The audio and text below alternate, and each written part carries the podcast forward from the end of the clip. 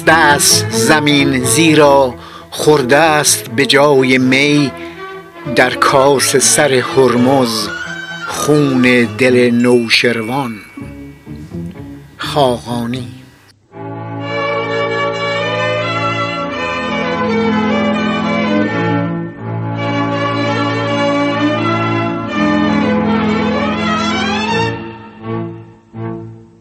بین راست که دلبر بین و مامری. وای ندوری بالا که تو عقل هوش مای اری وای دوری بالا که تو عقل هوش مای اری وای.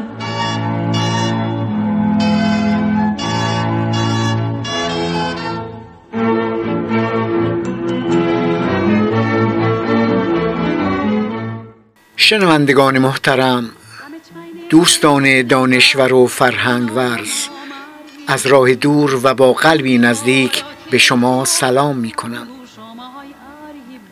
آنچه می خوانم نامه دکتر احمد دانش اولین جراح پیوند کلیه در ایران است که شانزه اردیبهشت سال 1366 در زندان اوین نوشته شده به این امید که به دست آیت الله منتظری برسد.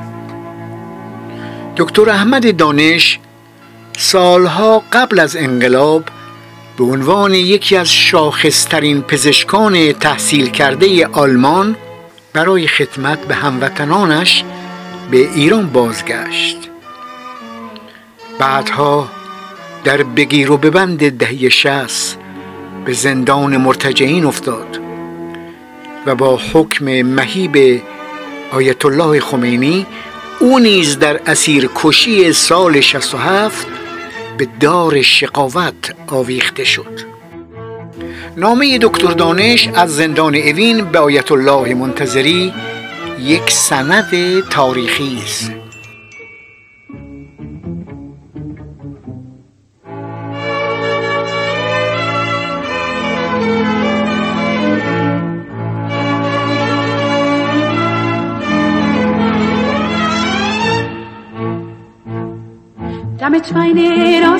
دلبر بین ناد و مامری وای. ندوری بالا که تو عقل هوش مای اری وای. ندوری بالا که تو عقل هوش مای اری وای.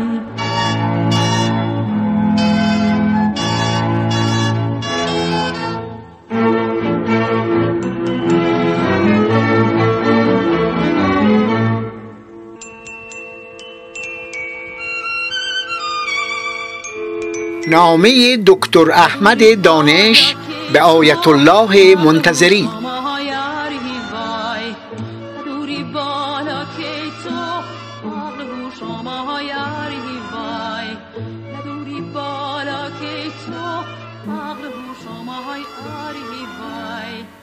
حضرت آیت الله العظما منتظری. پس از سلام و ادای احترام این نامه را با تردید و نوعی احساس شک و بدبینی نسبت به اجرای قانون و رعایت عدالت در جمهوری اسلامی ایران برایتون می نویسم امیدوارم مرا خواهید بخشید که چنین سریح و بی تکلف صحبت می کنم اونقدر درد در سینه و زخم بر پیکر دارم که بیان اونها در چارچوب تنگ گفتار و نوشتار پرتکلف و پرتعارف نمی گنجد. اونقدر بی تفاوتی و از اون بدتر خصومت نسبت به سرنوشت انسانها دیدم که درباره موثر بودن و نتیجه دادن هر گونه اعتراف و شکایت عمیقا بدبینم. حتما سوال خواهید کرد که علت این همه شک و تردید چیست و چرا من که اینقدر بدبینم اقدام به نوشتن این نامه کردم؟ در جواب سوال اول باید بگویم اکنون پنجمین سال است که در زندان به سر می‌برم و با وجودی که به عنوان یک پزشک جراح هر کمکی که از دستم برمی آمده است بر طبق سوگندی که برای حفاظت از زندگی و کاستن از درد بیماران یاد کرده هم انجام دادم و در نتیجه تعداد زیادی از مقامات دارستانی و زندان مرا شخصا می‌شناسند و علا رقم این که در تمام پرونده من حتی یک مورد خطا که به استناد اون حتی بتوان کسی را به بازجویی دعوت کرد وجود ندارد و با وجودی که بسیار از مقامات به خوبی می‌دانند که تمام زندگی من وقف خدمت به این مردم و این آب و خاک شده است همچنان بلا تکلیف و در شرایط سخت زندانی هستم. این تنها من نیستم که دچار چنین وضعی هستم. عده زیادی از همسالان و جوانان و پیران از زن و مرد و از گروه های مختلف سیاسی و با طیف عقاید کاملا متفاوت و جمله تعداد زیادی از رفقای من به این وضع دچارند که به جای رسیدگی به وضع حقوقی و قضایی آنها تحت انواع فشارها برای پذیرفتن موقعیت و وضعیتی به نام تواب. بخوانید تن دادن به ریاب و تزویر و نفاق واقعی قرار دارند. در چنین شرایطی که زندانهای جمهوری اسلامی ایران به کارخانه های نارازی تراشی نه تنها در داخل زندانها که در جامعه و در بین خانواده ها و بستگان زندانیان و به مزارع پرورش میوه های مسموم ریاب و تزویر و نفاق تبدیل شدند به جز شکاف عمیق بین گفتار و کردار ندیدم و این عمده ترین علت ایجاد شک و تردید و بیاعتمادی در من است. در حالی که از زبانی میشنیدم که فوش دادن با اخلاق اسلامی مغایر است از همون زبان فوش های رکیک شنیدم. در حالی که از زبانی میشنیدم که تهمت زدن و کوشش برای حد آبرو و حیثیت افراد از گناهان کبیره است مورد شدیدترین تهمت ها و افتراهای سیاسی و ناموسی قرار گرفتم. تهمت زدن و بی آبرو کردن دیگران جزئی از زندگی روزانه شده است. در حالی که شما در یکی از پیام هایتون گفته بودید که کسی که به دیگران تهمت بزند و بکوشد تا با فشار و ارعاب متهم را مجبور به قبول تهمت نماید گناهش مانند کسی است که در خانه کعبه با مادر خود زنا کند؟ بارها و بارها شاهد ارتکاب چنین گناهی از سوی عدهای که خود را مسلمان مینامند. و من به نوبه خود آنها را مسلمان نما مینامم بودم. در حالی که از زبانی میشنیدم که کتک زدن و آزار زندانی به دور از رفتار اسلامی است از دست همون زبان بدون کوچکترین مجوزی کتک خوردم و شاهد کتک خوردن و آزار زندانیان دیگر بودم. بدون اینکه حداقل این حق ساده و این اجازه طبیعی را داشته باشم که چشم در چشم شکنجهگر خود بیاندازم. قلم من که تحمل بار بیان این همه زشتی و پلیدی را ندارد. ولی نمی‌دانم شما که خود مدتی گرفتار ددمنشان رژیم تاغوت و زندانی بوده اید آیا می توانید حال انسانی را نزد خود مجسم کنید که اغلب در نیمه های شب با چشمانی بسته و در گوشه های خلوت و تاریک زندان؟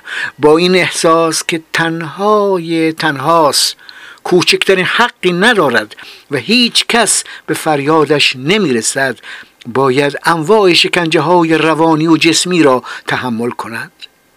در حالی که بارها و بارها شنیده و در قانون اساسی جمهوری اسلامی خوانده بودم که شکنجه ممنوع است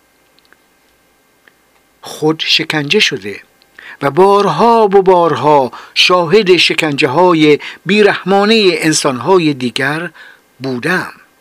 انسانهایی که صدای خشخش خزیدن پیکر علیل آنها را شنیده و زیر چشمن دیدم که چون در اثر شکنجه قادر به راه رفتن نبودند و برای نقل و مکان بر روی باسن خود میخزیدند. و من با دیدن این صحنه ها درد خود را فراموش می کردم و با خود فکر می کردم این کیست؟ و جواب می‌دادم مهم نیست که اسمش چیست و عقیدهش کدام است. این دیگر یک فرد و یک انسان نیست. همه انسانیت و همه بشریت است که چنین زلیل و بیچاره بر روی زمین میخزد. انسانهایی را دیدم که در اثر شدت زخمها و دردهای ناشی از شکنجه استفراغ می و در نتیجه اونقدر آب از دست می‌دادند که پوستشون خشک می‌شد و خطر مرگ تهدیدشون می‌کرد و برای نجات جانشون که اکثریت خواهان این نبودند میبایست به تزریق سرم متوسل شد. انسانهایی را دیدم که از شدت ضربه های شلاق خون ادرار می و به علت از کار افتادن کلیه ها می بایست دیالیز شوند. البته از حق نگذریم که نام این اعمار را تعذیر گذاشته بودند و بالاخره در حالی که بارها و بارها از زبان مسئولین بلندپایه جمهوری اسلامی ایران شنیده ایم که در جمهوری اسلامی ایران کسی را به خاطر عقیده زندانی نمی کنند و قانون اساسی جمهوری اسلامی ایران هم که شما در تدوین و تصویب اون نقش عمده داشته اید. بر این مسئله استراحت دارد؟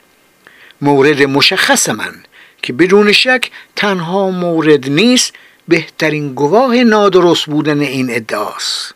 کار به جایی رسیده که استناد به قانون اساسی را جرم دانسته و به خود جرأت دادن با دست و خط خود بر روی صفحه کاغذ به عنوان یک سند تاریخی باطل بودن این سند را ثبت کنند همانهایی که باید حافظ قانون اساسی باشند با خیرستری خاصی آن را مورد تجاوز قرار دادند. این همه را به خاطر مسائل شخصی و برای رهایی فردی از ظلمی که بدان دچار شدم برای تو نمی نویسم نه طالب افم و نه در پی برانگیختن احساس ترحم دیگران هستم. اگر مسئله فردی من مطرح بود ارزش اون را نداشت که وقت شما را بگیرم. اونچه می‌خواهم احقاق حق برای همه و احترام گذاشتن به حقوق تک تک افراد جامعه رفع ظلم و ستم و از بین بردن هر گونه تعرض به جان و ناموس و عقاید افراد و آزادی همه کسانی است که بیگناه در بندند. صحبت بر سر شیوه زندگی سیاسی به طور کلی و صحبت بر سر یک جریان سیاسی در ایران صحبت درباره حقوق عام انسانها و صحبت بر سر اون انسانهایی است که همه چیز خود را وقف بهروزی و سعادت به قول شما مستضعفین یا به قول ما قشرهای محروم و زحمتکش جامعه ایران چون کارگران و دهقانان و اجرای عدالت اجتماعی کردند. و از همه مهمتر صحبت بر سر انقلابی است که اگر به شعارهای عمومی خود عمل نکند از داخل خواهد پوسید. ما از همون ابتدا پس از شهریور 1320 و به خصوص پس از فاجعه 28 مرداد سال 1332 معتقد بودیم که برای نجات ایران از چنگال امپریالیزم و خلاصی از رژیم وابسته به اون باید همه نیروهای انقلابی مذهبی، ملی و طرفداران عدالت اجتماعی سوسیالیستی با هم متحد شوند. و تا به اونجا پیش رفتیم که حمایت از سایر گروه های انقلابی را به توافق رسمی درباره اتحاد نیروها مشروط نکردیم و از هر نیرویی که مبارزه اصولی علیه امپریالیزم و رژیم دست نشانده اون را شروع کرد بیدریق پشتیبانی کردیم. پس از پیروزی انقلاب تنها حزب و گروه اجتماعی بودیم که علا رغم اختلاف نظرهای اصولی درباره مسائل اجتماعی ایران و راه حل آنها و علا رغم وجود اختلاف نظر جدی درباره بسیاری از مسائل جامعه صادقانه از انقلاب دفاع کردیم. ما از انقلاب صادقانه دفاع کردیم.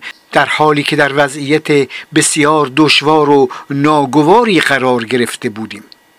میبایست از انقلابی دفاع کنیم که حل مسائل و شعارهای عمده انقلاب از قبیل حل مسئله زمین به نفع دهقانان حل مسئله صنایع بزرگ و صنایعی که در مالکیت درباریان و عوامل وابسته به امپریالیزم بود به نفع طبقه کارگر و به نفع تمام جامعه حل مسائل مربوط به مسکن درمان و بهداشت و مبارزه علیه بیسوادی و غیره و غیره را دائما به تأخیر میانداخت و گروه های خاصی از اجرای اصول قانون اساسی اصل مربوط به اقتصاد و جمهوری اسلامی ایران و تجارت خارجی اصل مربوط به آزادی های دموکراتیک چون ممنوع بودن تفتیش عقاید و آزادی احزاب و سازمان های سنفی ممنوع بودن شکنجه و غیره جلوگیری می‌کردن و در عوض با رخنه کردن در دستگاه های دولتی و ارگان های انقلابی گرفتاری های غیر ضروری برای مردم ایجاد کرده بودند و برای منحرف کردن و به زانو درآوردن انقلاب از شعار ناراضی تراشیدن و ایجاد روب و وحشت در مردم استفاده می کردند. علا رقم همه این دشواری ها و فقط به خاطر اینکه به خط اصلی انقلاب یعنی مبارزه علیه امپریالیزم و سهیونیزم صدمه ای وارد نشود و برای اینکه این خط حتی الامکان تقویت شود صادقانه و با از خودگذشتگی کم نظیری از انقلاب دفاع کردیم همه شاهدید که در این راه دشوار چه زخم زبانها چه نیش خنجرهای مسموم و چه تبلیغات موزیانه و تفرق افکنانه دشمنان انقلاب و دوستان ناآگاه را میبایست تحمل کنیم. تا آخرین روز دستگیری رهبران و کادرهای حزب صادقانه از انقلاب دفاع کردیم. برای رفع مشکلات در همه زمینه ها پیشنهاد سازنده دادیم. درباره زیاده روی ها و کمبودها و نارسایی ها که انقلاب را تهدید و تهدید می کردن هشدار دادیم. راستی چرا در این مورد ویژه جمهوری اسلامی ایران راه رژیم های سلطنتی را ادامه داده است؟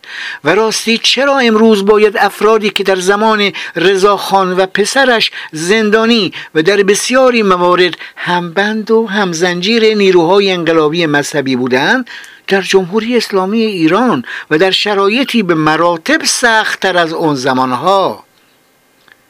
در شرایطی به مراتب سختتر از اون زمانها زندانی باشند.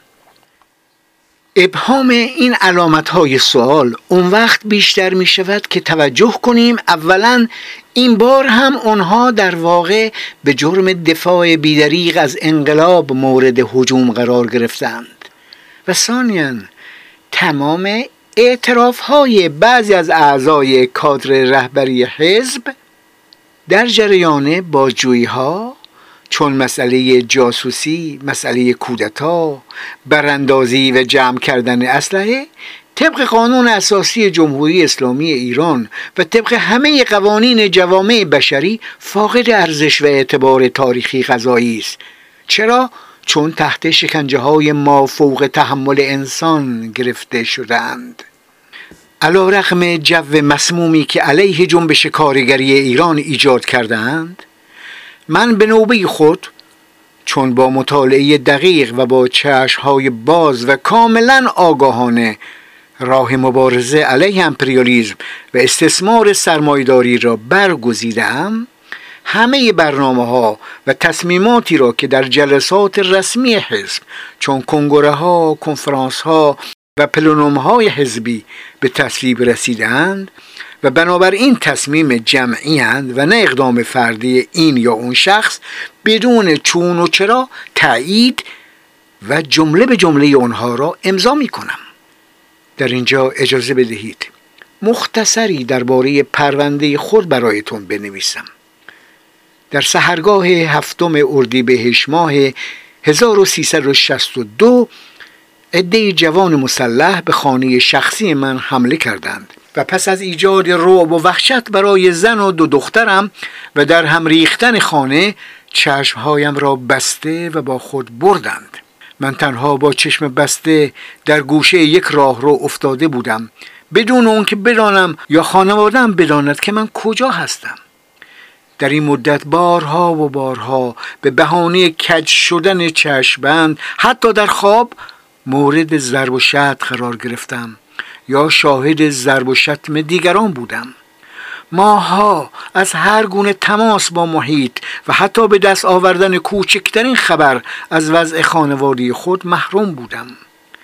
تماس من با محیط از حد چشمندی که جزء ضروری ترین وسیله پوشش بدن من شده بود تجاوز نمی کرد قطع رابطه با جهان خارج و حتی قطع رابطه با وجود خودم بیش از هر چیز دیگری آزارم می‌داد. پس از چند ماه اجازه یافتم هر دو هفته یک بار و گاهی همی ماهی یک بار تلفنی با خانواده خود تماس بگیرم. اون هم فقط برای چند دقیقه در حالی که معموری به گفتگوی تلفنی من و زنم و من و بچه هایم که ظریفترین و با احساس ترین ارتباطی است که هر انسان در زندگی خود برقرار می کند و باید از چشم و گوش اغیار در امان بماند گوش می‌داد. از آنچه که در هنگام به اصطلاح بازجویی ها گذشته است میگذرم. بیشتر جلسات شکنجه روانی و جسمی بود تا جلسه بازجویی. در همه این جلسات متهم با چشم بسته شرکت می‌کرد و همه آنها با فحاشی شدید و کتک همراه بود. بیش از یک سال و نیم از هر گونه ملاقات با خانواده خود محروم بودم. و چون تماس تلفنی هم بعد از مدتی قطع شد خانواده من ماها نمی‌دانست که چه بلایی به سر من آمده است. از زمانی که هر دو هفته یک بار برای مدت ده 15 دقیقه ملاقات دارم این ملاقات از پشت شیشه های به قول زندانی ها آکواریوم و از طریق گوشی تلفن انجام می شود حدود دو سال و نیم را در سلول های انفرادی و گاهی در شرایط بدتر از سلول انفرادی گذراندم. حضرت آیت الله نه قلم من قادر است اونچه را که در این مدت بر من و رفقای من رفته است بازگو کند و نمایلم وقت شما را با طرح جزئیات بگیرم. همینقدر می‌گویم که اون شرایط را برای دشمنان خودم هم آرزو نمی کنم باری بالاخره پس از بیش از دو سال زندانی بودن در شرایط سخت و بلا تکلیفی یک روز صبح زود مرا صدا کردند. مانند همیشه با چشمهای بسته از سلول بیرون آمدم و توسط معمورین به اتاق هدایت شدم. در آنجا برای اولین بار اجازه یافتم که چشمند خود را بردارم. روحانی جوانی پشت یک میز تحریر نشسته بود و شروع کرد از داخل پرونده‌ای که در مقابلش بود سوال مطرح کردن که به اونها جواب داده شد. و من فکر می‌کردم این جلسه ادامه باجویی های سابق و برای جمع و جور کردن پرونده است. زیرا همون سوال های دوران باجویی های کذایی مطرح بود. و جمله سوال ها این که آیا شما هنوز بر سر عقاید خود باقی هستید؟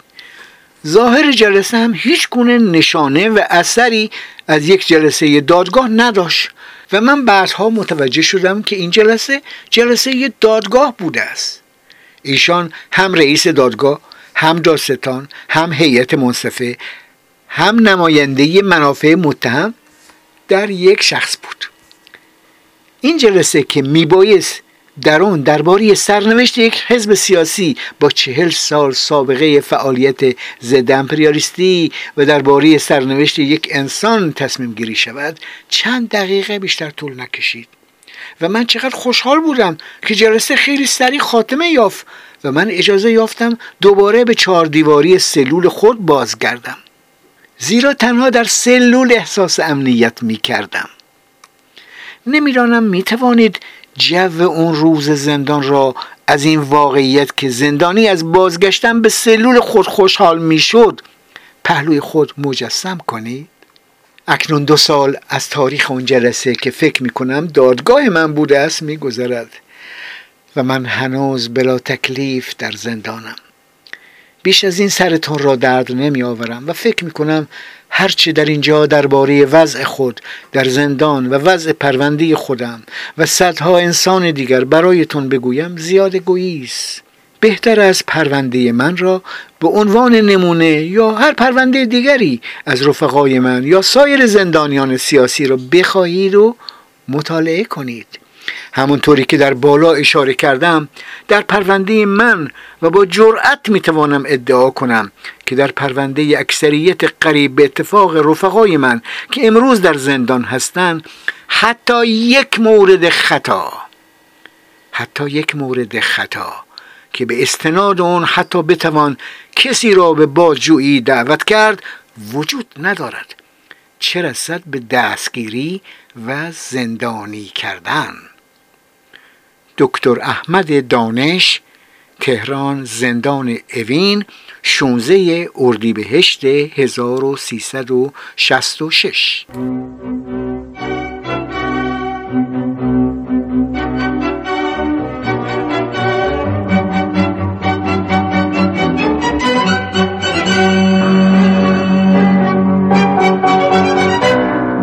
همانطور که در آغاز اشاره شد با حکم مهیب آیت الله خمینی دکتر احمد دانش نیز در اسیرکشی سال 1367 به دار شقاوت آویخته شد. او را حلقاویز کردند. مست است زمین زیرا خورده است به جای می در کاس سر هرمز خون دل نوشروان. خواهران و برادران عزیز دوستان خردمند و دردمند مبارزه با فراموشی یک وظیفه تاریخی است. از این زاویه به نامه زنده یاد دکتر احمد دانش نگریستم. اینکه نظرگاه فلسفی و سیاسی من متفاوت از ایشان است اهمیتی ندارد. از شما سپاسگزارم که وقت گذاشتید و به این مطلب توجه فرمودید.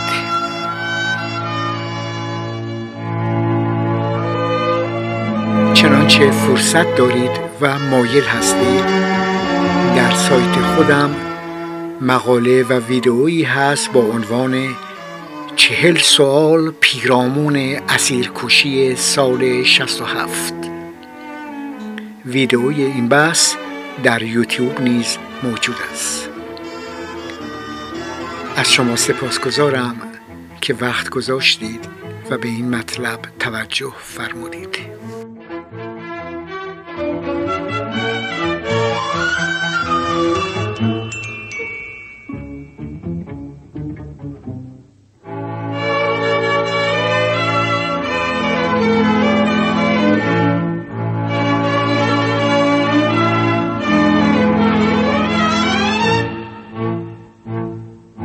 مطمئن راست که دلبر بین ناد و مامری وای ندوری بالا که تو عقل هوش های اری وای. ندوری بالا که تو عقل هوش های اری وای.